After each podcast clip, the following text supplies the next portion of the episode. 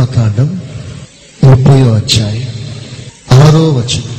సాక్ష్యపు మందిరము సాక్ష్యపు మందసము వద్ద నుండు అడ్డతెర ఎదుట అనగా శాస్త్రముల మీది. కరుణాపీఠం ఎదుట నీవు దానిని ఉంచవలెను. అక్కడ నేను నిన్ను కలిసి కొందును అక్కడ నేను నిన్ను కలుసుకుంటాను. సర్వాధికారి అయిన దేవుడు ఒక మనిషితో మాట్లాడుతున్నాడు. మనుషుని జ్ఞాపకం చేసుకున్నట్టుకు వాడు ఏ పాటి వాడు?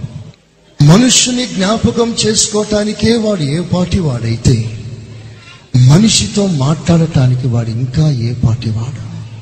మనుషునితో మాట్లాడటానికి మనుష్యుడు అర్హుడు కాకపోయినాడలా అతని మనం ఎలా దర్శించగలం? అతని మనం ఎలా కలుసుకోగలం? దేవుడు ఒక నరునితో మాట్లాడుతున్నాడు. నేను నిన్ను అక్కడ కలుసుకుంటాను. స్తోత్రం చెప్పండి గట్టిగా. చదువుతాం గట్టిగా. దేవుడు కలుసుకునే ఒక చోటును దేవుడు వివరిస్తున్నాడు. There shall I meet you the meeting place of the Lord దేవుడు ఒక మనిషిని కలుసుకునే స్థలం. మనిషి దేవుని కలవటానికి నియమింపబడిన ఒక స్థలం. ఆ స్థలమే మన జీవితంలో ఒక ప్రత్యేకమైన స్థలం. ఆ స్థలం నుండే మనం ప్రభుని ఎదుర్కోవాలి. అక్కడికి రా. నేను నీతో మాట్లాడతాను ప్రకటన గ్రంథం నాలుగో అధ్యాయం. మొదటి వచనం. ఈ సంగతులు జరిగిన తరువాత నేను చూడగా చూడగా అదిగో పరలోకమందు ఒక తలుపు తెరవబడి ఉండెను. అదిగో పరలోకమందు ఒక్క తలుపు తెరవబడి ఉండెను. మరియు నేను మొదట వినిన స్వరము. భూర ధ్వని వలె నాతో మాటలాడగా వింటిని. వింటిని. ఆ మాటలాడిన వాడు మాటలాడిన వాడు ఇక్కడికి ఎక్కి రమ్ము. ఇక్కడికి ఎక్కి రమ్ము. ఇక మీదట జరగవలసిన వాటిని. నీకు కనుపరిచిదనను. అనెను. వెంటనే నేను ఆత్మవశుడనైతిని. ఆత్మవశుడనైతిని. అదిగో పరలోకం ముందు ఒక సింహాసనం వేయబడి ఉండెను. సింహాసనం చూశాను. సింహాసనం ముందు ఒకడు ఆశీనుడై ఉండెను. సింహాసనమందు ఆసీనుడైన వాణ్ణి నేను చూశాను. చపలు కొడదాం గట్టిగా. దేవునికి స్తోత్రం. చపలు గట్టిగా. సంతోషంగా. మోషేని అక్కడికి రమ్మన్నాడు. యోహాన్ని ఇక్కడికి రమ్మన్నాడు. మోషని దేవుడు పిలిచినప్పుడు మోషి అక్కడికి వెళ్ళి దేవుని చూశాడు. యోహాన్ని ఇక్కడికి రమ్మన్నప్పుడు యోహాను వెళ్ళి సింహాసనం అందు ఆశీనుడైన దేవుణ్ణి చూశాడు. తన కళ్ళతో చూశాడు. అది ఒక కళ కాదు. అది ఒక కళ్ళ కాదు. ఆత్మవశుడై వెళ్ళిపోయాడు. ఒకనాడు దేవుడు శామ్యల్ని పిలిచాడు. శామ్యల్ సామ్యల్ సామ్యల్ సామ్యల్ పరిగెత్తుకుని వెళ్ళి దేవుణ్ణి కలుసుకున్నాడు. దేవునికి స్తోత్ర. ఒకనాడు దేవుడు అబ్రహాంని పిలిచాడు. నీ ఒక్కడికి వెళ్ళు. మరియా పర్వతం మీద. నీకిష్టమైన దానిని తీసుకొని అక్కడికి రా. నేను నిన్ను కలుసుకుంటాను. స్తోత్రం. హలలోయ హలలోయ అబ్రహాంను దేవుడు కలుసుకున్నాడు. తనకిష్టమైనది తీసుకొని వెళ్ళాడు. నిర్ణయించబడిన స్థలానికి వెళ్ళాడు. ఏర్పాటు చేయబడిన స్థలంలోనికి అడుగు పెట్టాడు. సిలువ బలిపీఠాన్ని కలుసుకున్నాడు. సర్వలోక పాపమును మోయించున్న దేవుని గొర్రె పిల్లకు సాదృశ్యమై ఉన్న ఒక గొర్రె పిల్లని అబ్రహాము ఆనాడు కలుసుకున్నాడు. ఈ రోజున ఒక ఆశ్చర్యమైన విషయం. అబ్రహాంను పిలిచిన దేవుడు మోషేని పిలిచిన దేవుడు శామ్యుల్ని పిలిచిన దేవుడు యోహాన్ని పిలిచిన దేవుడు రేపు మళ్ళీ పిలువబోతున్నాడు. స్తోత్రం. హలలోయ హలలోయ హలలోయ సజీవుడు మనందరిని రక్షించిన వాడు సజీవుడు. నేను మృతులనైతిని ఇదిగో యుగ యుగములు నేను సజీవునిగా ఉన్నాను. ప్రపంచంలో మతాలు స్థాపించిన మతకర్తలు సమాధిలో ఉన్నారు. వారి చరిత్ర ముగిసింది. క్రైస్తవ్యాన్ని స్థాపించిన క్రీస్తు సమాధిలో లేడు. ఆయన తిరిగి లేచిన తర్వాత క్రైస్తవ్యాన్ని స్థాపించాడు. క్రైస్తవ్యం సజీవమైంది. క్రైస్తవుడు సజీవమైన వాడు. ఈజ్ అ లివింగ్ స్టోన్ సజీవమైన రాళ్ళు. దేవుని రాజ్యాన్ని కట్టుచున్న సజీవ రాళ్ళు మనమే. దేవునికి స్తోత్ర. చౌకం గట్టిగా. రాళ్ళకి కళ్ళున్నాయి కానీ చూడవు. ఆ రాళ్ళకి చెవులున్నాయి కానీ వినవు. ఆ రాళ్ళకి కాళ్ళున్నాయి నడవవు. ఆ రాళ్ళకి చేతులున్నాయి కానీ దీవించవు. అవి మనుష్యుడు చేసిన రాళ్ళు. నేర్పరితనం వలన చెక్కిన పోత బొమ్మ విగ్రహం. అవి చూడవు. అవి మాట్లాడవు. అవి వినవు. చలనం కలిగిన రాళ్ళు ఇవి. హలలోయ మనం సజీవమైన రాళ్ళమై ఉన్నాం. ఈ రాళ్ళ చేత దేవుడు తన రాజ్యాన్ని కట్టుచున్నాడు. దేవునికి స్తోత్రం.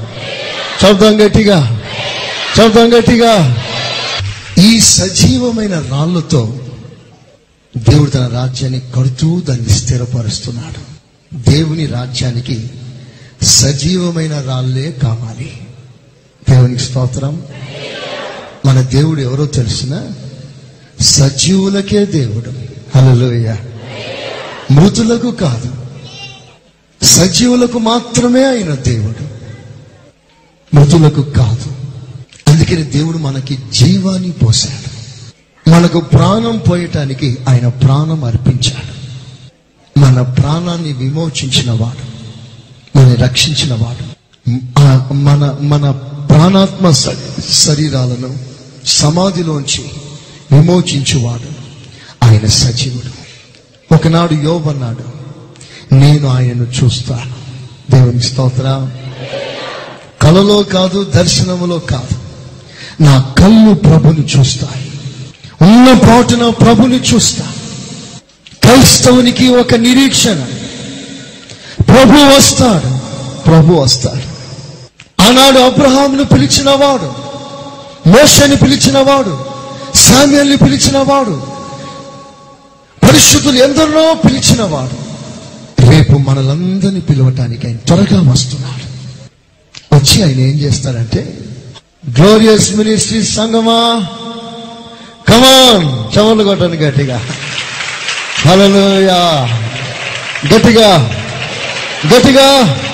ఇంకా గట్టిగా. సంగమా? పైకెక్కిరా.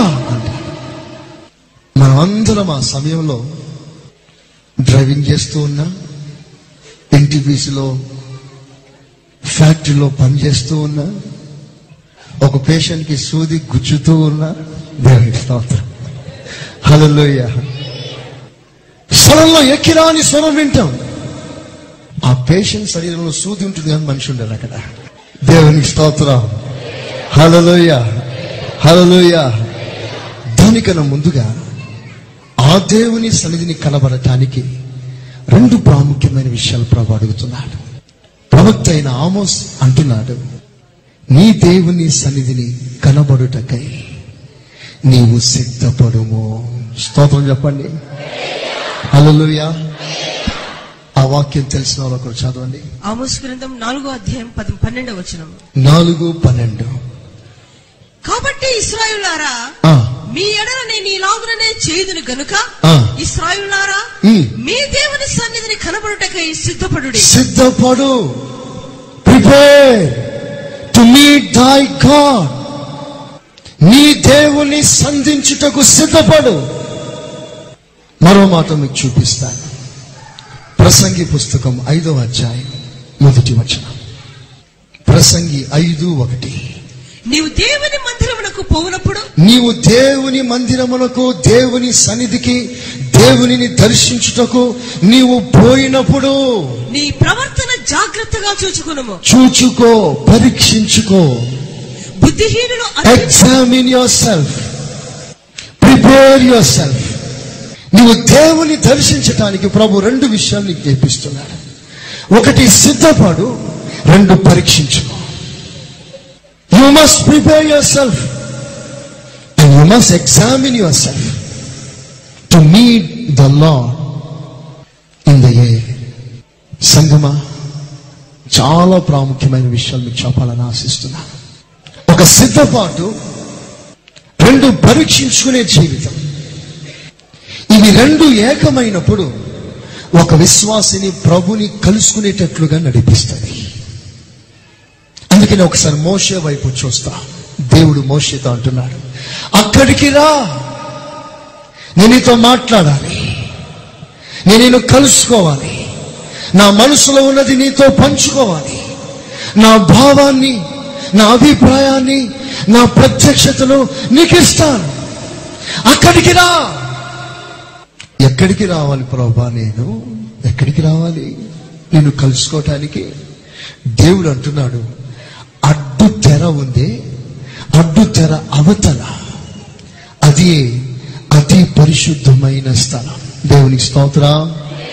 దేవునికి స్తోత్రం. అక్కడికి రా నేను నిన్ను కలుసుకుంటా. అక్కడికి రమ్మనగాని అమ్మో ప్రభా అక్కడికి నేను ఎలాగొచ్చేది అక్కడికి రావటానికి నాకు తగిన జీవితం ఉందా?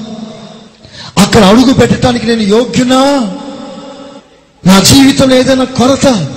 సంభవిస్తే ఆ కొరతతోని నేను అక్కడికి వెళ్తే నేను చావవలసిన వాడను కదా. అతి పరిశుద్ధమైన స్థలంలో ఏ దోషం చూడటానికి ఇష్టపడట్లేదు నీవు. కలంకము చూడటానికి ఇష్టపడట్లేదు.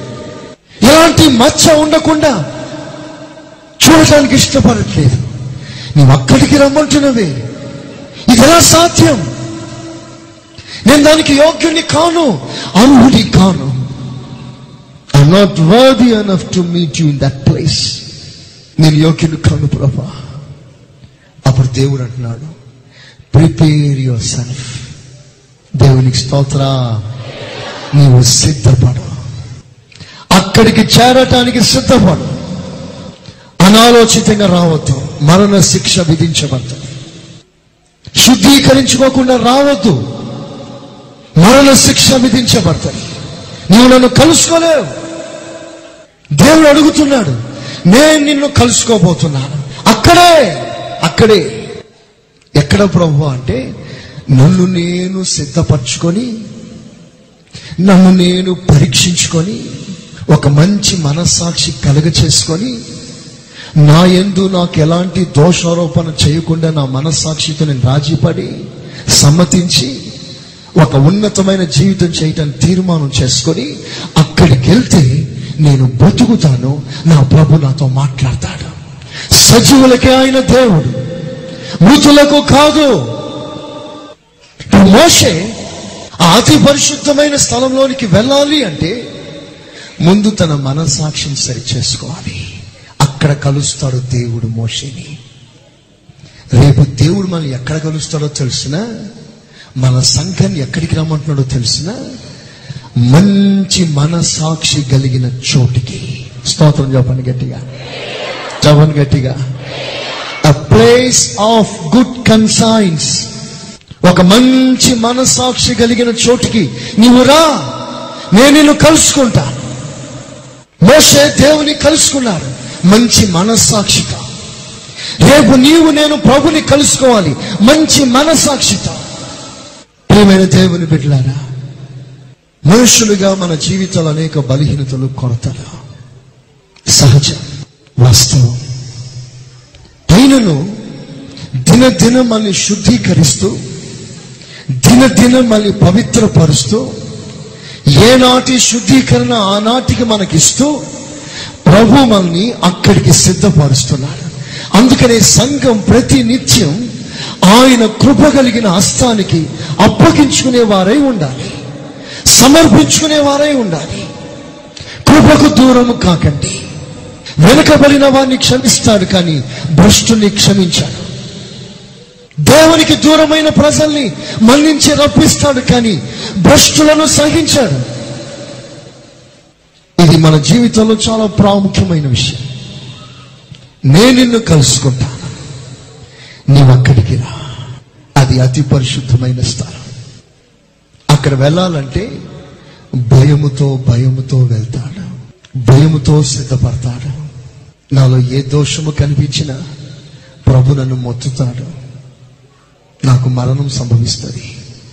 కనుక అక్కడ వెళ్ళుటకు ముందుగానే బాగా ప్రార్థన చేసుకొని ఉపవాసాలతో తన కొరకు బలి అర్పించుకొని ఆ బలి అర్పించిన రక్తాన్ని చేత పట్టుకొని వెళ్తాడు.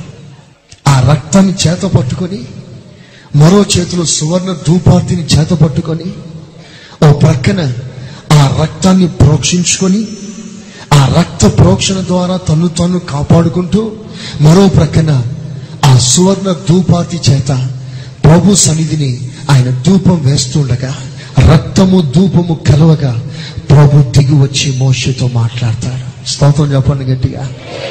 చెప్పండి గట్టిగా. ప్రభుని కలుసుకునే చోటు. ఒకటి శుద్ధీకరించుకొని మంచి మనస్సాక్షి కలిగి రక్తం చేత పట్టుకొని రక్తం చేత శుద్ధీకరించుకొని మరో చేతిలో సువర్ణ ధూపార్తి అదే ప్రార్థన జీవితం. ఓ ప్రక్కన శుద్ధీకరించుకుంటూ మరో ప్రక్కన ప్రార్థన చేస్తూ నీ జీవితం గడుస్తూ ఉండగా శుద్ధీకరింపబడిన ప్రార్థన అనుభవం కలిగిన ప్రతి విశ్వాసిని ఆయన కలుసుకోవటానికి త్వరగా వస్తాడు. స్తోత్రం. హలలుయా హలలుయా హలలుయా సంగమా ఈ అనుభవంలోకి మనం రావాలని ప్రభు ఇష్టపడుతున్నాడు. అయితే ఒక విషయం చెప్తాను దేవుడు అతి పరిశుద్ధ స్థలంలో దిగి వచ్చి మోషతో మాట్లాడుట నిత్యంలో చేరుటకు సాదృశ్యంగా ఉంది. దేవుని రాజ్యానికి చేర్చబడిన దానికి సాదృశ్యంగా ఉంది. లేదా ప్రభు రాకడ దినమన ప్రభుని కలుసుకునే అనుభవానికి సాదృశ్యంగా ఉంది. అయితే ఆ అనుభవానికంటే ముందుగా మోషకి దేవుడు ఎలాగూ ప్రత్యక్షమయ్యాడు? ఎక్కడ ప్రత్యక్షమయ్యాడు? దేని కొరకు ప్రత్యక్షమయ్యాడు? ఇది మనకు అవసరం. దేవుడు ఏదైనా ఒక కార్యం ఒక భక్తుని జీవితంలో చేశాడా? దాన్ని అనుసరించే సంఘానికి ఒక పాఠం నేర్పించడానికే దేవుడు చేస్తా అలాగనే చేశారు ఆదా మొదలుకొని బాప్తిస్మిచ్చి యోహాన్ వరకు పాత నిబంధన పరిశుద్ధులు వారి జీవితంలో దేవుడు ఏం చేశాడు అంటే మనకు పాఠం నేర్పించటానికి అవి మనం అనుసరించటానికి. మోషేకి ఎందుకు ప్రత్యక్షమయ్యాడు? రేపు నీకు ప్రత్యక్షం అవటానికి మోషేకు దేవుడు ఏ ఉద్దేశంతో ప్రత్యక్షమయ్యాడు? ఈ రోజున ప్రభు మన జీవితంలో ఆ ఉద్దేశాలతో మనకి దర్శన భాగ్యం మనకు అవసరం. వీ నీడ్ సచ్ విషన్ అలాంటి అనుభవం మనకు కావాలి. మోషేకి దేవుడు మొట్టమొదటిసారిగా ఓరేబు పర్వతమందు ప్రత్యక్షమయ్యాడు. నిర్గమకాండం మూడవ అధ్యాయం. మోషే మిథ్యాను యాజకుడైన ఇత్రో అను తన మామ మందను మేపుచు ఆ. మందను అరణ్యము అవతలకు తోలుకుని దేవుని పర్వతమైన హోరేబునకు వచ్చాను. ఒక పద నడిమిని. అగ్ని జ్వాలలో యెహోవా దూత అతనికి ప్రత్యక్షమాయను. అతడు దేవుడు ప్రత్యక్షమయ్యాడు. ఓరేబు పర్వతమందు. మోషతో మాట్లాడుతున్నాడు. ప్రభా ఈ సమయంలో నాకు ఎందుకు దర్శనం ఇచ్చా? నాకెందుకు కనిపించా? నీ ఎందుకు వచ్చావు అసలు? నా ఎందుకు నీవు? నా దగ్గర నువ్వు ఎందుకు వచ్చా? అప్పుడు దేవుడు తన విషయాన్ని బయలుపరుస్తున్నాడు. ఇదిగో నా ప్రజలు బానిసత్వంలో ఉన్నారు. వారు బానిసత్వం ఉండటం నాకు ఇష్టం లేదు. వారికి ఒక విడుదల కావాలి. ఒక విడుదల నాయకునిగా నిన్ను నియమిస్తున్నాను. నీవు వెళ్ళి వారిని విడిపించు. Redeem Israelites from their bondage for this purpose I reveal my self to you సరిగ్గా ఈ ఉద్దేశంతో నీకు దర్శనం ఇచ్చాను. నువ్వు వెళ్ళి ఐగుప్తు దేశంలో బానిసులైన ప్రజల్ని విడిపించి బయటికి తీసుకొని రా అతి పరిశుద్ధమైన స్థలంలో దేవుడు ప్రత్యక్షం కాక మునుపు ఓరేబు పర్వతమందు దేవుడు ప్రత్యక్షమయ్యాడు. మోషకి. ఇది మన జీవితంలోనూ అంతే. రేపు ప్రభు రాకను చూడాలంటే ప్రభు రాకల్లో ఆయన దర్శనాన్ని ఆయన ప్రత్యక్షతను నీ కళ్ళు చూడాలంటే ముందు నీ హోరేబు అనుభవం కలిగిన వానిగా జీవించాలి. హోరేబు అనుభవం ఏమిటి? ఐగుప్తు అనేది లోకం బానిసత్వం. ఆ లోక బానిసత్వంలో నుంచి నీ మనస్సు నీ హృదయం నీ శరీరం నీ విడిపించాలి. Unless you are redeemed from the bondage of this worldly things in no wise you will see him coming again in the ఆ నిత్యమైన రాకడి దినమున ఆ దర్శన భాగ్యాన్ని నీవు చేతులారా పోగొట్టుకుంటావు నీకు మొట్టమొదటిగా కావాల్సింది హోరేబు అనుభవం. స్తోత్రం చెప్పండి గట్టిగా. చెప్పండి గట్టిగా. ఓరే అనుభవం నీకు పాఠం నేర్పిస్తుంది. ఏంటో తెలిసిన? బానిసత్వం నుంచి నువ్వు బయటికి రా. Come out of your bondage అది ఎలాంటి బానిసత్వమైనా ఏ బంధకమైనా ఏ కట్లైనా అక్కడ ఉన్నంత వరకు నీకు అతి పరిశుద్ధ స్థలమైన రాకడ దర్శనం నీకు లేదు. దేని చేత కట్టబడ్డావు? నేను బంధించింది ఏమిటి? దేవుని కంటే ఎక్కువ స్థానం దేనికి ఇస్తున్నావు నీ హృదయంలో నీ మనసులో దేవునికి ఉన్న స్థానం దేనికిచ్చావు? అది నువ్వు బానిసత్వంలో ఉన్నావని అర్థం. దేవుని సమయాన్ని దేవునికి ఇవ్వకుండా వేరే దానికి ఇచ్చినట్లయితే దేవుని సన్నిధిని నీవు నిర్లక్ష్యం చేస్తున్నావు. మిగతా వాటికి నువ్వు బానిసమైపోయా బైబిల్లో రాసింది ఒకడు దేవునికిని డబ్బుకిని దాసుడై ఉండలేడు. చూడండి ప్యారలలు చూడండి. ఒక కుర్చీలో దేవుడు మరో కుర్చీలో ధనం. ధనము దేవుడు పక్క పక్కన కూర్చున్నారు. అంటే అనేకుల జీవితాల్లో ధనము దేవుని స్థానాన్ని దోచుకుంటుంది. ఇది ప్రాక్టికల్ ట్రూత్ కాదా? ఇది వాస్తవమైన సత్యం కాదా? ఎంతమంది డబ్బు కమ్ముడిపోయే వాళ్ళు లేరు ఈ రోజుల్లో? క్రైస్తవ ప్రపంచంలో. డబ్బు కొరకు ఆనాడు ఒక ద్రోహి యేసుక్రీస్తుని అమ్ముకున్నాడు ముప్పది వెండి కాసుల కొరకు. ఆ మార్గాన్ని ఎంతమంది ఎంచుకోవట్లేదు ఒక సంఘం ఉంది. Church of Judas Iscariot church of Satan అనేక సంఘాలు ఉన్నాయి. సాతాను సంఘం. అది మనం విన్నది పాత విషయం. సాతాను సంఘాలు ఉన్నాయి. బైబుల్ కూడా లూసిఫర్ని బేస్ చేసుకొని మన బైబుల్ ఉన్నట్లుగానే వాళ్ళకి బైబుల్ ఉంటుంది. మనం ఇక్కడ ఏసైని ఆరాధన చేసినట్లుగా వాళ్ళు సైతాన్ని ఆరాధన చేస్తారు. అమెరికాలో చాలా సంఘాలు ఉన్నాయి సాటనిక్ చర్చ్ సాతాను సంఘం అలాగనే యూదా సంఘం కూడా ఉంది. అందులో ద బుక్ ఆఫ్ జూడాస్ వారు ఫాలో చేస్తున్నారు. వాళ్ళ బేస్ అంతా ధనం ధనం ధనం ధనం. ఏ సంఘానికి చెందిన వాడివి నీవు? ఆలోచిస్తున్నారా? దేనికి మనం సంబంధించిన వారు? ఈ మంత్ మ్యాగజైన్లో ఒక ఆర్టికల్ రాశాను. కొన్ని గుంపుల వారు కొన్ని సంఘాల వారి జీవితాల్లో కొన్ని గుంపుల వారు కొన్ని సంఘాలు ఎలాంటివో తెలిసిన ఒక యుద్ధ రంగం వంటిది. ఆ సంఘాల్లో ఎప్పుడు యుద్ధాలే ఎప్పుడు గొడవలే? గొడవల సంఘం. మరికొన్ని సంఘాలు ఆసుపత్రి సంఘాలు. Hospital church. ఎప్పుడు వారిని ఆదరించడంలోనే సరిపోతుందంట. కొన్ని సంఘాలు పిల్లల ఆశ్రయం లాంటిది క్రచెస్ అంటే ఆ సంఘాలు ఎప్పుడు పాలతోనే పోషించాలి. రక్షణ పొందండి రక్షణ పొందండి రక్షణ పొందండి. ఎప్పుడు రక్షణ పాలవాక్యమే దాంతోనే సరిపోతుంది. కొన్ని సంఘాలు కోర్టు లాంటిది. వాళ్ళ సంఘాలు ఎప్పుడు పంచాయతీలే. కొన్ని సంఘాలు మాత్రం సైనిక శిక్షణ శిబిరం లాంటిది. అక్కడ అనేకుల్ని తరబీదు చేసి వాక్యం చేత బాగా బలంగా వారికి బోధించి ఈ ఒక్కొక్క విశ్వాసి అనేక ప్రాంతాల్లో అనేకమైన వారికి ఆశీర్వాదకరంగా ఉండినట్లుగా పంపబడుచున్న సంఘాలు. దేవునికి స్తోత్రం. ప్రభు మన సంఘాన్ని అలాగున మార్చునుగాక. ఆమె ఒక్కొక్క విశ్వాసి ఒక్కొక్క బోధకుడైతే ఎంత బాగుంటుంది ఇక దేవునికి స్తోత్రం. దేవునికి స్తోత్రం. హలోయ హలోయ మన ఏ గుంపుకు చెందినవారు ఎంతమంది ఈ రోజున డబ్బుకు ప్రాముఖ్యత ఇచ్చి దేవుని కిందికి దించలేదు? నీకు దేవుడు ధనమా? నీకు దేవుడు దైవమా? ఒకసారి నువ్వు ఆలోచించే. ప్రియమైన విశ్వాసులారా ఈ కడవరి దినాల్లో అనేకులు దారి తప్పిన పరిస్థితుల్లో దిగచారిపోయి డిరైల్ అయిపోయి దేవుని మార్గం నుంచి తొలగిపోయి వారి ఇష్టానుసారంగా నడుచుకుంటూ వెళ్ళిపోతున్నారు. జాగ్రత్తగా మనం ఆలోచన చేస్తాం. ప్రభు అంటున్నాడు బంధకాల్లో ఉన్నవాడు రేపు ప్రభు రాకడ దర్శనాన్ని చూడలేడు. ప్రభు రాకడ దర్శనం చూడాలంటే అతడు బంధకాల నుండి విడిపింపగలిగిన ఆ ఉన్నతమైన అనుభవం కలిగిన వాడై ఉండాలి. అదే రక్షణ అనుభవం. దేవునికి స్తోత్రం. దేవునికి స్తోత్రం. హోరేబులో దేవుడు సాల్వేషన్ ప్రకటిస్తున్నాడు.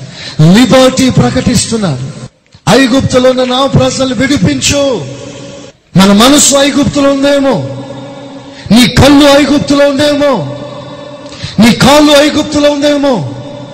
ఒకసారి ఆలోచన చేసి మనము ఐగుప్తులో నుండి లోకంలో నుండి సంపూర్ణంగా విడిపించబడి దేవునికి సేవ చేద్దాం. దేవునికి స్తోత్రం. హలోయా ఇది హోరే అనుభవం ఇది ముగించిన వెంటనే దేవుడు మరలా రెండవసారి దేవుడు మోసే ప్రత్యక్షమయ్యాడు. అది సినాయి కొండ. దేవునికి స్తోత్ర. అక్కడ పది ఆజ్ఞలు దేవుడిచ్చాడు పది ఆజ్ఞలు ఇవ్వటానికే దేవుడు దిగి వచ్చాడు. పది ఆజ్ఞలు కొత్త నిబంధనలో రెండు ఆజ్ఞలుగా మార్చాడు. ఆ రెండు ఆజ్ఞలు ఏమనగా నీ దేవుని పూర్ణ హృదయంతో ప్రేమించు. నీ సహోదరుని ప్రేమి అది ఇవ్వటానికి ఆయన దిగి వచ్చాడు. అది మోషకిచ్చాడు ఈనాడు సంఖ్యానికి అది ఇవ్వటానికి వచ్చాడు. అది ఇస్తున్నాడు. ప్రతి ఆదివారం ఇస్తున్నాడు. నీ సహోదరుని ఎలా ప్రేమించాలి నీ దేవుని ఎలా ప్రేమించాలి ఈ సబ్జెక్ట్ని ఇంచుమించు ప్రతిసారి ఆయన నీ హృదయాన్ని తాగుతున్నాడు ఈ సబ్జెక్ట్తో. దేవుని ప్రేమించకుండా నువ్వు ఎన్ని చేసినా ఏది చేసినా ప్రభు లెక్కలో తీసుకోవట్లేదు. First love your God with all your heart the second thing is to work for ఆయన కొరకు పనిచేయి రెండవదిగా ప్రేమ లేకుండా నువ్వు ఎంతకాలం పరిచయం చేసినా ఎంతకాలం సేవ చేసినా ఎంతకాలం విశ్వాసిగా ఉన్నా అది లెక్కలో చేర్చుకోవట్లేదు. ఈ మాట మరలా మరలా వినండి అని ఆశిస్తున్నా. దాన్ని మీరు రాసుకోవాలని కోరుతున్నా. నేను రోజున ఆ విషయాలు చాలా స్పష్టంగా మీతో చెప్పాను. బైబిల్లో ఒక కుమారుడు ఉన్నాడు. అతడు చాలా కాలం సేవ చేశాడు. నమ్మకంగా ఉన్నాడు. కష్టపడ్డాడు. ప్రయాసపడ్డాడు. తండ్రి మాటని ఒక్కటి కూడా కాదనలేదు. తండ్రి చెప్పిందే వేదమని చెప్పింది చెప్పినట్లుగా చేసి ముగించాడు. లోకం ఏమంటుందో తెలిసిన? వాడు చిన్నవాడు ఉన్నాడే వాడు మహా దుర్మార్గుడండి. వాడు పెద్దవాడు చూడండి ఎంత మంచోడు ఎంత భక్తి గలవాడు. తండ్రి మాటని ఎంత జవదాటకుండా లోబడుతున్నాడు చూడండి అని పెద్ద కుమానికి ముద్ర వేసింది లోకం. కానీ దేవుడు ఆ పెద్దవాని గురించి ఏం తీర్పు తీర్చాడో ఒకసారి ఆ మాట చదవని మీకు చదివి వినిపిస్తాను. లూకాస్ వార్త పదిహేనో అధ్యాయం ఇరవై ఎనిమిదో వచనం. అయితే అతడు కోపపడి లోపలికి వెళ్ళనొల్లకపోయాను గనుక లోపలికి వెళ్ళలేకపోయాడు కనుక అతని తండ్రి వెలుపలికి వచ్చి లోపలికి రమ్మని బ్రతిమాలుకునేను. అందుకు అతడు తన తండ్రితో. ఇదిగో ఇన్ని ఏండ్ల నుండి నిన్ను సేవిస్తున్నానే. ఆ మాట నోట్ చేసుకోండి. ఇంతకాలం నీకు సేవ చేస్తున్నాని? ఎంతకాలం చేశాడో మాకు తెలియదు.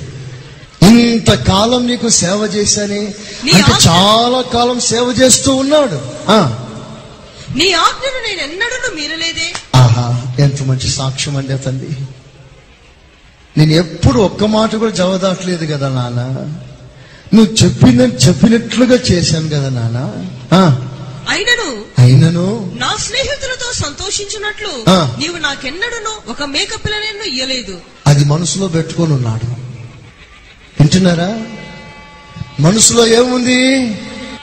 మనసులో ఏముంది పెద్దవానికి? తండ్రితో సహవాసం చేస్తున్నాడు కానీ తండ్రి మీద మంచి అభిప్రాయం లేదు. తండ్రి ఇంట్లో ఉన్నాడు కానీ తండ్రితో మంచి సంబంధం లేదు. బయట బయట బాగున్నట్లుగానే ఉన్నాడు కానీ అంతరంగంలో ఒక విషయం దాచుకున్నాడు. తండ్రి మీద రోజు బాధపడుతున్నాడు. వానికి చిన్నవానికి అన్ని ఇచ్చావు నాకు ఒకటైనా ఇచ్చావా? నాకు ఒకటైనా ఇచ్చావా? అది పెట్టుకున్నాడు కానీ సేవ చేస్తున్నాడు. అది పెట్టుకున్నాడు కానీ ఇంట్లో ఉన్నాడు. అది పెట్టుకున్నాడు కానీ తండ్రితో కలిసి ఉన్నాడు. సహవాసంలో ఉన్నాడు. ఎంతమంది లేరు. హృదయంలో ఒకటి పెట్టుకొని బయట మరొకటి కనుపరిచే పెద్ద కుమారుడు ఎంతమంది లేరు ఈ రోజున క్రైస్తవ ప్రపంచంలో? ఇన్ని ఏళ్ళు నేను కష్టపడ్డానే ఇన్ని ఏళ్ళు నేను విధేయత కలిగి జీవించానే నువ్వు చెప్పిందల్లా చేశానే ఇంత చేసావు నేను? నిజమే. ఇంత కష్టపడ్డావు నిజమే. ప్రతి మాట విన్నావు నిజమే. కానీ నువ్వు లాస్ట్లో ఎక్కడికి వెళ్ళిపోవాల్సి వచ్చింది? దేవుని రాజ్యానికి సాదృశ్యంగా ఉన్న తండ్రి ఇంటికి బయటనే ఉండిపోవాల్సి వచ్చింది. బయటి వాడు లోపలికి వచ్చాడు లోపలి వాడు బయటికి పోవాల్సి వచ్చింది. మొదటి వారు అనేకులు కడపటి వారు అవుతారు. కడపటి వారు అనేకులు మొదటి వారు అవుతారు. తండ్రితోనే ఉన్నాను సంఘంలోనే ఉన్నాను ప్రార్థనలోనే ఉన్నాను అనుకుంటూ ఉన్నారు కానీ హృదయం సరిగ్గా లేదు. తండ్రి అంటాడు నీ కుమారుడు వచ్చాడు నీ తమ్ముడు వచ్చాడు చనిపోయి బ్రతికి వచ్చాడు తప్పిపోయి దొరికాడు నా గుండె సంతోషిస్తుంది నీవు కూడా సంతోషించు. రా మనం సంతోషంలో పాలు పొందుతాం. నేను రానంటే రానన్నాడు చిన్నవాడు. కారణం తండ్రి హృదయం కుమానికి లేదు. తప్పిపోయిన వానిని గూర్చి సంతోషించలేకపోయాడు. అంటే ఒక మాటలో చెప్పాలంటే సహోదరిని ప్రేమించలేని స్థితిలో ఉన్నాడు పెద్దవాడు. కానీ పని చేస్తున్నాడు కష్టపడుతున్నాడు ప్రయాసపడుతున్నాడు చెప్పిందంతా చేస్తున్నాడు అన్ని చేశాడు. తండ్రిని ఎడబాయలేదు తండ్రితోనే ఉన్నాడు కానీ ఇవన్నీ కూడా అతను రక్షించలేకపోయింది. ఒక్క కారణం చేత. అదేంటో తెలిసిన? You have no love towards thy neighbour నీ పొరుగు వాని గూర్చి నీ సహోదరి విషయంలో నీకు ప్రేమ లేదు. ఈ ప్రేమ లేకుండా కష్టపడ్డావు ప్రయాసపడ్డావు అన్ని చేసావు అది వ్యర్థమైపోయింది. దానిని స్పష్టంగా ఆత్మదేవుడు రాస్తున్నాడు. ప్రకటన గ్రంథం రెండవ అధ్యాయం. ఈ ప్రేమ అనుభవించే ఈ దర్శనం సంఘంలో ప్రతి ఒక్కరికి కావాలి. నీ క్రియలను నీ కష్టమును నీ సహనమును నేను ఎరుగుదును. అక్కడ మూడు విషయాలు రాయబడింది. నీ క్రియలు ఒకటి.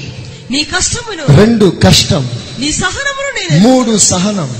నీవు దుష్టులను సహింపలేవనియు? సహించే మనసు నీకు లేదు రాజీ పడే మనసు లేదు. You have an uncompromising spirit అపోస్తులు కాకయే తాము అపోస్తులమని చెప్పుకొని వారిని పరీక్షించి పరీక్షించే మనసు ఉంది లేఖనాన్ని పరిశోధించే మనసు ఉంది వారి అబద్ధికులని నీవు కనుగొంటివనియు. నీవు సహనము కలిగి నీవు సహనం గలవాడివి. నా నామము నిమిత్తము భారము భరించి ఎన్నో భారాలు భరిస్తున్నావు నీవు అలసిపోలేదు. తొమ్మిది నవవరాలు కలిగిన వాడు ఈ ఎఫ్ఐసి సంఘం. కష్టపడుతుంది నిజమే. ఎన్నో క్రియలున్నాయి నిజమే. ఎంతో భారం మోస్తుంది నిజమే. దుష్టుల సాంగత్యాన్ని అసహించుకుంటుంది నిజమే. పాపుల మార్గంలో నిలబడలేదు నిజమే. అలసిపోని జీవితం ఉంది నిజమే. ఇన్ని ఉన్నా అయినను? అయినను. మొదట నీకుండిన ప్రేమను నీవు ప్రేమ లేకుండా ఎంత కష్టపడి ఏం లాభం? ప్రేమ లేకుండా ఎంత భారం మోసినా ఏం లాభం? ప్రేమ లేకుండా ఎంత సహించిన ఏం లాభం? ప్రేమ లేకుండా నా దేహాన్ని కాల్చబడటానికి నా శరీరం అప్పగించుకున్నా నీ వ్యర్థుడవే. నీ బ్యాంక్లో ఒక్క రూపాయి లేకుండా ఏటీఎం కార్డు మొత్తం దేవునికి ఇచ్చిన అది వ్యర్థమే. ప్రేమ లేకపోతే నువ్వు గనగనలాడు తాళంలో ఉంది మోగుడు కంచె వంటి వాడివి. ప్రేమ లేనివాడు వ్యర్థుడు. ప్రేమ లేనివాడు అంగీకరించబడడు. ఇంతకాలము చేసినంత వ్యర్థం వ్యర్థం వ్యర్థం. If you have no love towards your brother నువ్వు ఎంత ఆత్మలో నిండినా వ్యర్థం. నువ్వు ఎంత భాషలో మాట్లాడినా వ్యర్థం. నువ్వు దేవుని సన్నిధికి అందరికంటే ముందుగా వచ్చి కూర్చున్నా వ్యర్థం. దేవుని ప్రేమ నీకు అవసరం. ఆ ప్రేమ లేకుండా ఆ దేవుని ప్రేమ లేకుండా నీ ప్రయాసం అంతా వ్యర్థం. అయినను నీ మీద తప్పు ఒకటి మోపుచున్నాను. నీకు ప్రేమ లేదు. నీకు ప్రేమ లేదు కనుక నీకు మారు మనసు లేదు అన్నాడు దేవుడు. నీకు ప్రేమ లేదు కనుక నువ్వు పడిపోయి ఉన్నావు అన్నాడు దేవుడు. ఆ సంఘం అనుకుంటుంది మేము కష్టపడుతున్నాం. ఆ సంఘం అనుకుంటుంది మేము చాలా క్రియలు చేస్తున్నాం ప్రభు కొరకు. ఆ సంఘం అనుకుంటుంది మేము సహనం కలిగిన వారు. ఆ సంఘం అనుకుంటుంది మేము ఎప్పుడు అలసిపోలేదు. రాత్రి పగలు సేవలో తిరుగుతున్నాం. దేవుడు అంటున్నాడు నీకు మారు మనసు లేదు నువ్వు పడిపోయి ఉన్నావు. నువ్వు ఏ స్థితి మార్చుకోకపోతే నీ దీపాన్ని కూడా నేను తీసేస్తాను అప్పుడు ఇవన్నీ ఏమైపోయినట్టు? క్రియలు ఏమైపోయినాయి? సహనం ఏమైపోయింది? ఆ దీర్ఘశాంతం ఏమైపోయింది? ఆ అనుభవం ఏమైపోయింది? పాపిని చూసి సహించలేని ఆ వైరాగ్యం ఏమైంది? అది మంచిదే కానీ వితౌట్ లవ్ ప్రేమ లేకుండా అవన్నీ ఉన్నాయి. అది దేవుడు చూశాడు. నువ్వు ఎన్ని చేసి కూడా నీకు ప్రేమ లేదు కనుక అవి లెక్కలో రావు. అవి లెక్కలో రావు. వింటున్నారా సంఘమా? ఇది ఒక ప్రాముఖ్యమైన పాఠం సంఘానికి. చాలా ప్రాముఖ్యమైన పాఠం. ప్రేమ లేనిది మీరు ఏమి చేయకూడదు. దేవుడు మొదట మీ గుండెల లోతుల్లో ప్రేమను ఆశిస్తున్నాడు. దేవుడు ఎందుకు ఈ శాస్త్రం నియమించాడు? ఎందుకు ఈ క్రమం నియమించాడు? అసలు నేను ఎందుకు చేశాడు దేవుడు? పక్షులను చేశాడే? ప్రేమను కోరాడా? సింహాన్ని చేశాడే? ప్రేమ కోరాడా? జలచరము చేశాడే? జలచరములారా నన్ను ప్రేమించమని అడిగాడా? లేదు నిన్ను అడుగుతున్నాడు. కారణం ఏంటో తెలిసిన నీవు ఆయన రూపంలో చేయబడ్డా ఏమిటైన రూపం? ప్రేమ God is love. His own image tells us His love towards us. ఆ రూపాన్ని నీకు ఇచ్చాడు ఆ ప్రేమ రూపం ఆ ప్రేమ స్వరూపం నీకు ఇచ్చాడు ఆ ప్రేమయే మనం ధరించాం ఇప్పుడు నిన్ను నన్ను అడుగుతున్నాడు నేను నిన్ను ప్రేమించాను ఎంత ప్రేమించాను ఎంతో ప్రేమించాను ఎంతో ప్రేమించాను ఎంతో ప్రేమించిన వానికి కొంతైనా ప్రేమ దొరకకపోతే ఎలా సహిస్తానైనా? నీ కొరకు ప్రాణమే అనిపించిన ఆ ప్రేమకి నువ్వు ఒక రెండు అడుగులు వేయకపోతే ఎలా సహిస్తాడు ఆ ప్రేమకి ఎంత బాధ ఎంత వేదన. దేవుడు మనకి అనేక సందర్భాలు ఈ పాఠాలు నేర్పిస్తాడు. ఆయన స్వభావాన్ని నేర్పిస్తాడు మనకి. ప్రభు రాకలో కలుసుకోక మునుపు సినాయి కొండ దగ్గరికి వెళ్ళు అక్కడ నీకు ప్రేమనిస్తాడు. ప్రేమ.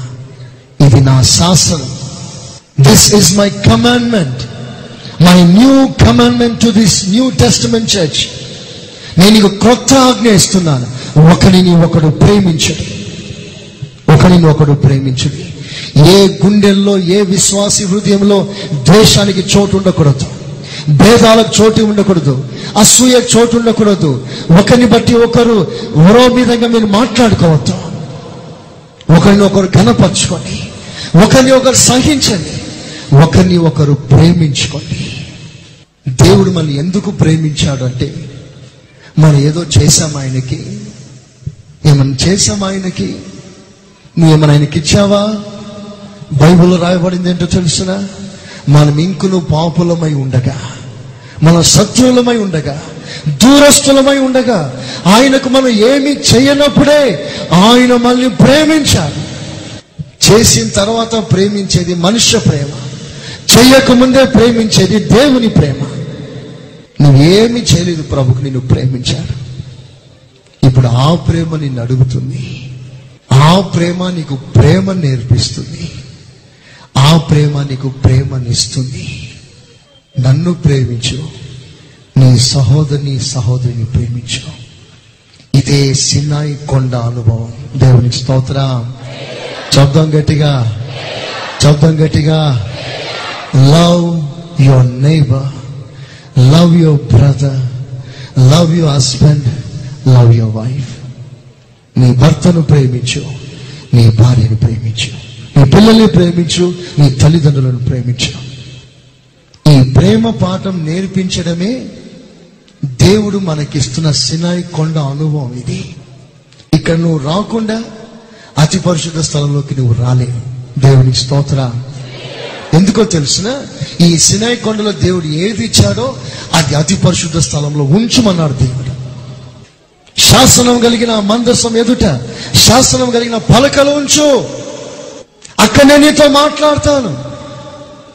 అంటే గుండెల్లో ప్రేమ ఉంచుకో అప్పుడు నేను నీతో మాట్లాడతాను. నీ హృదయంలో ద్వేషం ఉంటే ఈ మాట నీకు తాకదు నీ అతకు రాదు. నిన్ను దాటిపోతుంది. నీ గుండె లోతుల్లో నిండి ఉండాలి ప్రేమ దైవ ప్రేమ. అలాంటి వాడిని రేపు ఆయన కలుసుకుంటాడు. ఇప్పుడు వారితో మాట్లాడతాడు. సంఘమా ప్రభుని ప్రేమిస్తా. మరో చిన్న విషయం నేను చెప్పి ముగిస్తా. ఆ సినాయి కొండ మీదకి మరలా దేవుడు రమ్మన్నాడు సెకండ్ టైం ఎందుకో తెలిసిన? మొదటిసారి దేవుడు ఆ పలకలు ఇచ్చినప్పుడు దాన్ని పగలగొట్టేశాడు పగిలిపోయింది పోనీలే అనుకొని ఏదో రూపకంగా దేవుడు ఇవ్వటానికి ఇష్టపడలేదు. మరలా నువ్వు పైకి రా. మొదటి దానికి ఎంత ప్రయాసపడ్డావో రెండో దానికి నువ్వు అంతే ప్రయాసపడ్డావు మొదటి రాత్రి పాలకలను పొందటానికి నలభై రాత్రి పగలు నా సన్నిధిలో ఎలాగో కనిపెట్టావో రెండవసారి రాత్రి పాలకలను పొందటానికి అలాగే రాత్రి పగలు నలభై దినములు కనిపెట్టు. తర్వాత నీకు ఇస్తాను మరలా ఆ రెండు పలకలు. అప్పుడు మోషే రెండవసారి కొండపైకి ఎక్కి రెండవసారి నలభై రోజులు రాత్రి పగలు కన్నీరు కాచి ఉపవాసంతో ప్రార్థన చేస్తే దేవుడు రెండవసారి రెండవ ఆజ్ఞ ఇవ్వలేదు అదే ఆజ్ఞ ఇచ్చాడు. అంటే అర్థమేంటో తెలిసిన? మీలో ఎవరిలోనైనా ఆ ప్రేమ పలక పగిలిపోయి ఉంటే ఎపేసి రెండవలో రాయబడినట్లుగా renew your love this is the second manifestation of a Lord to Moses he gave the ten commandments for the second time రెండవసారి దేవుడు రాత్రి పలకలు ఇస్తున్నాడు. కారణం మొదటిది పగిలినది. పగలకూడదు. మనుషుల మీద కోపం వచ్చినంత మాత్రాన ఈ ప్రేమను పగలగొడతావా? నీ పరిస్థితులు బాగలేకపోతే ప్రేమను విరుస్తావా? నీకు అనుకూలం లేదు కనుక ప్రేమను పగలగొడతావా? నువ్వు అనుకున్నది నీ జీవితంలో జరగకపోతే దేవుని మీద నీకున్న ప్రేమ పగలగొడతావా? అది జరగకూడదు. మరలా నువ్వు నా దగ్గరికి రా.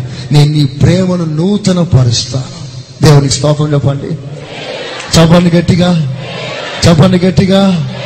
చెప్పండి గట్టిగా. ఐ విల్ రినీ మరలా దేవుడు మోషన్ పిలిచాడు. ఎక్కిరా. మోషే కలుసుకున్నాడు. రెండవసారి రాతి పలకలు తీసుకున్నాడు. పది ఆజ్ఞలు. అదే దేవుని ప్రేమ. అంటే నీలో దేవుని ప్రేమ మిస్ అవ్వడం ప్రభుకి ఇష్టం లేదు. పగిలిపోతే మరలా దేవుడు ఇవ్వటానికి పిలుస్తున్నాడు. నువ్వు అతి పరిశుద్ధ స్థలంలో ప్రభుని కలుసుకోవటానికి ముందుగా ఆ రాకల్లో ప్రభుని కలుసుకోవటానికి ముందుగా నీ జీవితంలో ఈ రాతి పలకలు పగిలిపోయిందేమో ఒకసారి ఆలోచించాయి. నువ్వు మొదట్లో ప్రభుని ప్రేమించినట్టుగా ప్రేమించలేకపోతున్నావు. ఆలోచించాయి. మొదట్లో దేవుని సంధికి సంతోషంగా వచ్చినట్లుగా ఇప్పుడు సంతోషంగా రాలేకపోతున్నావు వస్తున్నావు కానీ సంతోషంగా రాలేకపోతున్నావు ఇస్తున్నావు కానీ సంతోషంగా ఇవ్వలేకపోతున్నావు చేస్తున్నావు కానీ సంతోషంగా చేయలేకపోతున్నావు అప్పుడు వచ్చినావు ఇప్పుడు వచ్చినావు. తేడా ఏంటి? అప్పుడు సంతోషంతో వచ్చావు ఇప్పుడు నీకు సంతోషం లేదు. ఆ ప్రేమ లేదు. అది నీ మీద తప్పు ఒకటి నేను మోపుచున్నాను. అది సరి చేసుకో. నేను నేను కలవబోతున్నాను త్వరగా. దేవునికి స్తోత్ర. సంఘమా ఈ విషయాల్లో నూతన పరుచుకుందా ఆసక్తి కోల్పోయిన సంఘం ఉందా? దేవుని మీద ఇంట్రెస్ట్ని కోల్పోయిన వాళ్ళు ఉన్నారా? దేవుని సన్నిధి అంటే ప్రాణం మాదిరిగా ప్రేమించి పరుగులు తీసిన వారు ఈ రోజున నెమ్మదిగా వచ్చి వెనుక నుండి వెనుకకు వెళ్ళిపోయే వారుగా అనుభవంలో ఉన్నావా? ప్రభు నిన్ను తాకుతున్నాడు తిడుతున్నాడు. నువ్వు సరి చేసుకోకపోతే నీ దీపస్తంభం ప్రభు తీసేస్తాడు. దాని చోటు నుండి దాని చోటు నుండి తీసేస్తాడు. దాని చోటు అంటే ఏంటి? దీపస్తంభానికి ఒక చోటు ఇచ్చాడు. దీపస్తంభం అంటే ఎవరు? సంఘం. సంఘం అంటే ఎవరు? నేను నీవు. నీకు ఒక చోటు ఇచ్చాడు సంఘంలో. అది దేవుని ఎద్ద ఉన్న చోటు. దేవుడు నియమించిన చోటు. నీతో దేవుడు మాట్లాడటానికి ప్రభు పెంచిన చోటు అది. అక్కడ ప్రభు తీసేస్తాడు. దేవుడు ఉంచిన స్థలం వచ్చి తీసేస్తాడా? తీసేశాడా? ఇక నీకు వెలుగు లేదు ప్రత్యక్షత లేదు ప్రభు స్వరం లేదు ప్రభు స్వప్నం లేదు. కనీసం కలలో కూడా ప్రభు నీకు కనిపించడు. ఆలాపంలో కూడా రాడు నీకు ఇక. వస్తావు పోతావు. అది డెడ్ వర్క్స్. అది నిర్జీవ క్రియ. దాన్ని ప్రభు ఎలాంటి స్పందన ప్రభు చేయడు ఆ విషయంలో కనుక ఇప్పుడే నువ్వు తీర్మానం చేసుకో. రెండవసారి మరలా మోషకి ఆ సినాయి కొండలో ప్రత్యక్షమయ్యాడు. అది మూడవసారి. ఇక నాలుగు ఐదు ఆరు ఏడు. ప్రభుచితమైతే నేను దాన్ని మరలా మరలా మీకు చెప్పాలని ఆశిస్తున్నాను. మొత్తం మీద నేను చెప్పేది ఒకటి. ఆనాడు వారిని కలుసుకోవటానికి వచ్చిన దేవుడే రేపు మనకి కలవటానికి వస్తున్నాడు. దెస్ నో డిఫరెన్స్ నోవా కాలంలో జరిగినట్లే ఈ మనుష్య కుమారి దినంలో జరగబోతుంది. లోతు దినంలో జరిగినట్లే ఇప్పుడు జరగబోతుంది. ఆనాడు నోవాని ఎలా దర్శించి వారిని రక్షించాలో వారిని రక్షించాడో అలాగే మనల్ని దర్శనమిచ్చి మనల్ని రక్షిస్తాడు. ప్రళయం రాకమునిపే. ఆనాడు లోతును రక్షించి దర్శించి ఎలాగో రక్షించాడో అగ్ని ప్రళయం రాకమునిపే అలాగే రేపు పంచభూతములు మహావేంద్రంతో లయం కాకమునిపే. అపవాది ఉగ్రత ఈ భూమి మీద కుమ్మరించబడక మునిపే. దేవుడు తన ఉగ్రతని భూలోకంలో కుమ్మరించక మునిపే. లోతును రక్షించి నోవాను రక్షించిన ఆ దేవుడు మనకును దర్శనమిచ్చి మనకును రక్షిస్తాడు. అందుకు దేవుడు మనల్ని సిద్ధపరచును గాక చదువు గట్టిగా. ప్రభు అలాగున చేయునుగాక. ఆమె ఆమె మా చిరునామా pastor Suresh glorious ministries FCI Ramagundam మా cell numbers nine five zero double two double two triple one మరియు double seven zero two double nine double one double eight.